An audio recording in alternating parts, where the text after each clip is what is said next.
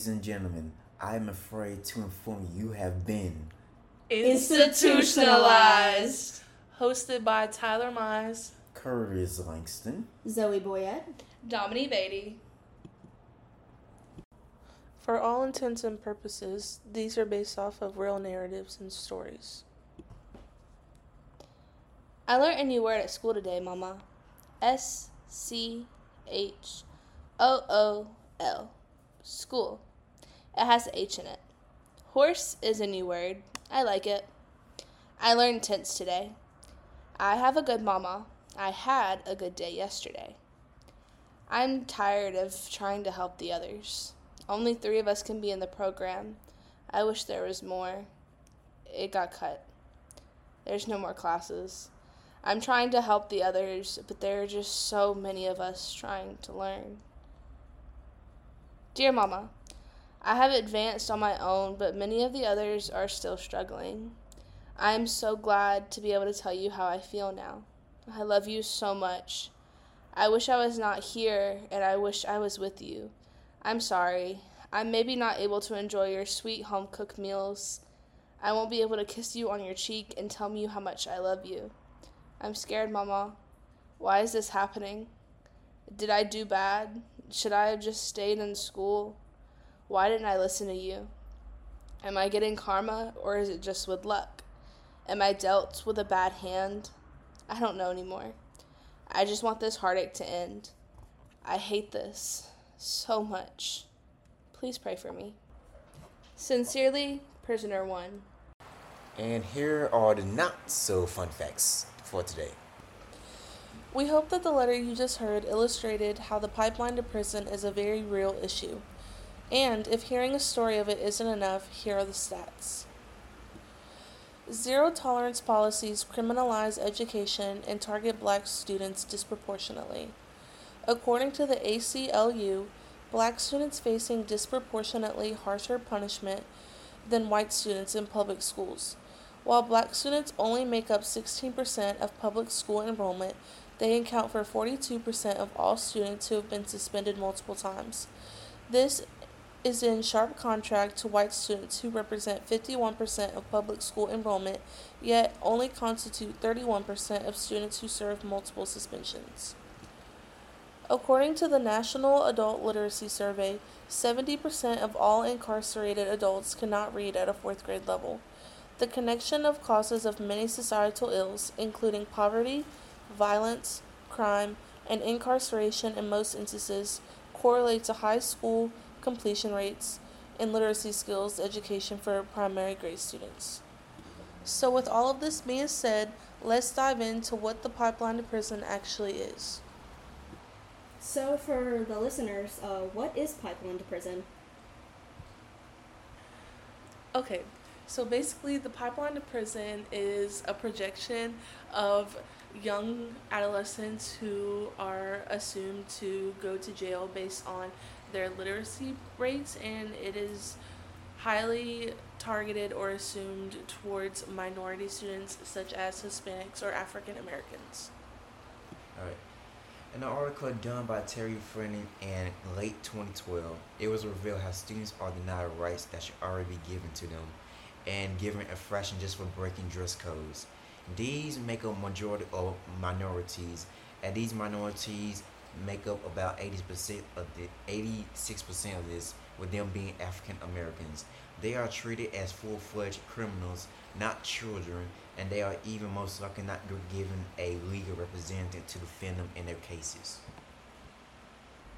So to tie together everything we've been saying, students will go to school and have some dress code violations or other disciplinary problems at early education, and therefore they will feel less likely to want to go to school.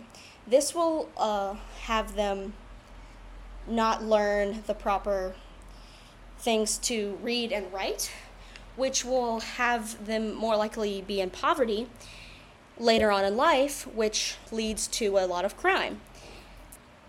Then when they are in prison, there are very limited opportunities to learn or gain a G E D. According to the government, the federal government, there is a requirement of two hundred forty hours to obtain their G E D, plus if they are non-English speaking prisoner, they must learn English as a second language. These programs are very few, far in between, and are only for non-violent offenders, which brings its own issues. Now featuring our commercial break from U S M Penitentiary. Sorry to interrupt your program, ladies and gentlemen, but there is something I must really must, and I mean must, talk with you about.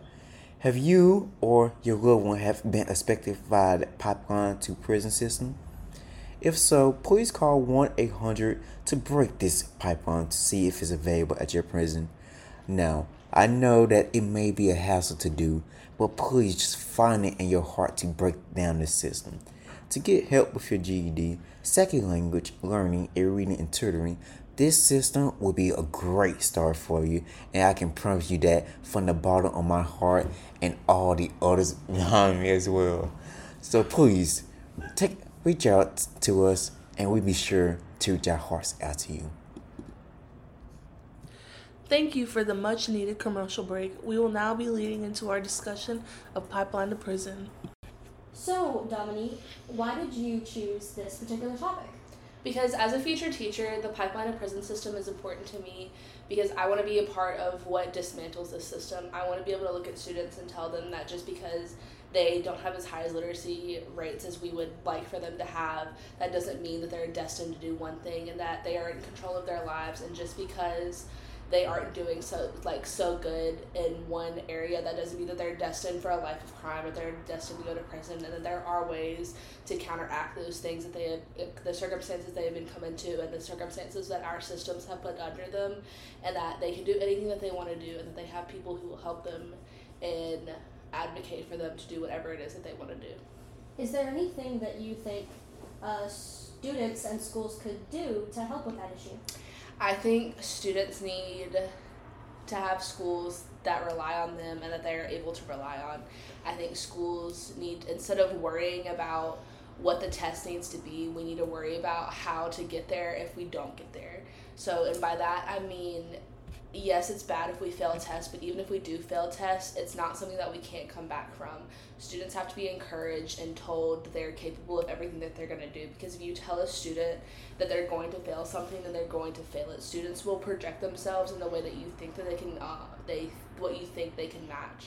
So if you're constantly telling a student that they have to do this or their entire life is going to be ruined if they don't do well on this one test, and they're going to put so much pressure on themselves, and they're inevitably they're going to fail that test because the circumstances are putting too much pressure on them for them to be able to succeed the way they need to. All right, Curtis, so how has this stereotype of Pipeline to Prison affected you as a black man? As a black man, I can't personally say it affected me personally, but um, me as in a community, it has affected us greatly, as most of us are forced to go to jail because we sometimes feel that that's the our only option, and it's the way for us to prove um, our security in life and to like get this image of us being a actual um, dominant figure in a world where we have an uphill battle against us with um, either we're told to dress a certain way, stop talking a certain way, Um, turn off that earphone, change your skin, whatever that could mean, and um, judge for everything else in between. And we get no sense of equality in that regard, and we get no comfort out of being able to just be comfortable in, in our skin, and we feel like this burden around the world. So that's I want us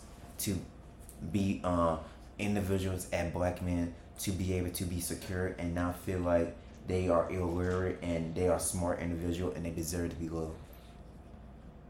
All right, Curtis, and one last question. How do you wish your school would have supported you throughout your primary education? Well, for one, I wish they would prefer us to like be able to go out in the real world and learn to manage ourselves, learn how to be able to speak our minds out and not have this suppressed idea of what it is we must do instead of what it is how we should think uh, about being able to think outside the box and not be caged up and also give us more tools, like give better resources, give us better opportunities to like grow ourselves as individual and not be just another cog in the machine, and be more more of a student and not more as a servant servant to their system. So that's the only thing I can say on the issue, but I appreciate your time. Zoe, how do you think poverty has affected schools in the Pipeline to Prison? So, as we've stated previously, Pipeline to Prison has a lot to do with reading levels. One of the things is if schools are underfunded, their classrooms and required materials are much fewer or non-existent at all.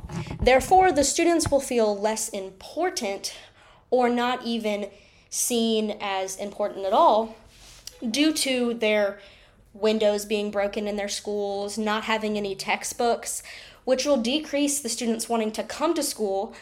So by the time they're in middle school or high school, they will be out on the streets or doing something else, because the teachers and the building itself f- looks like no one cares.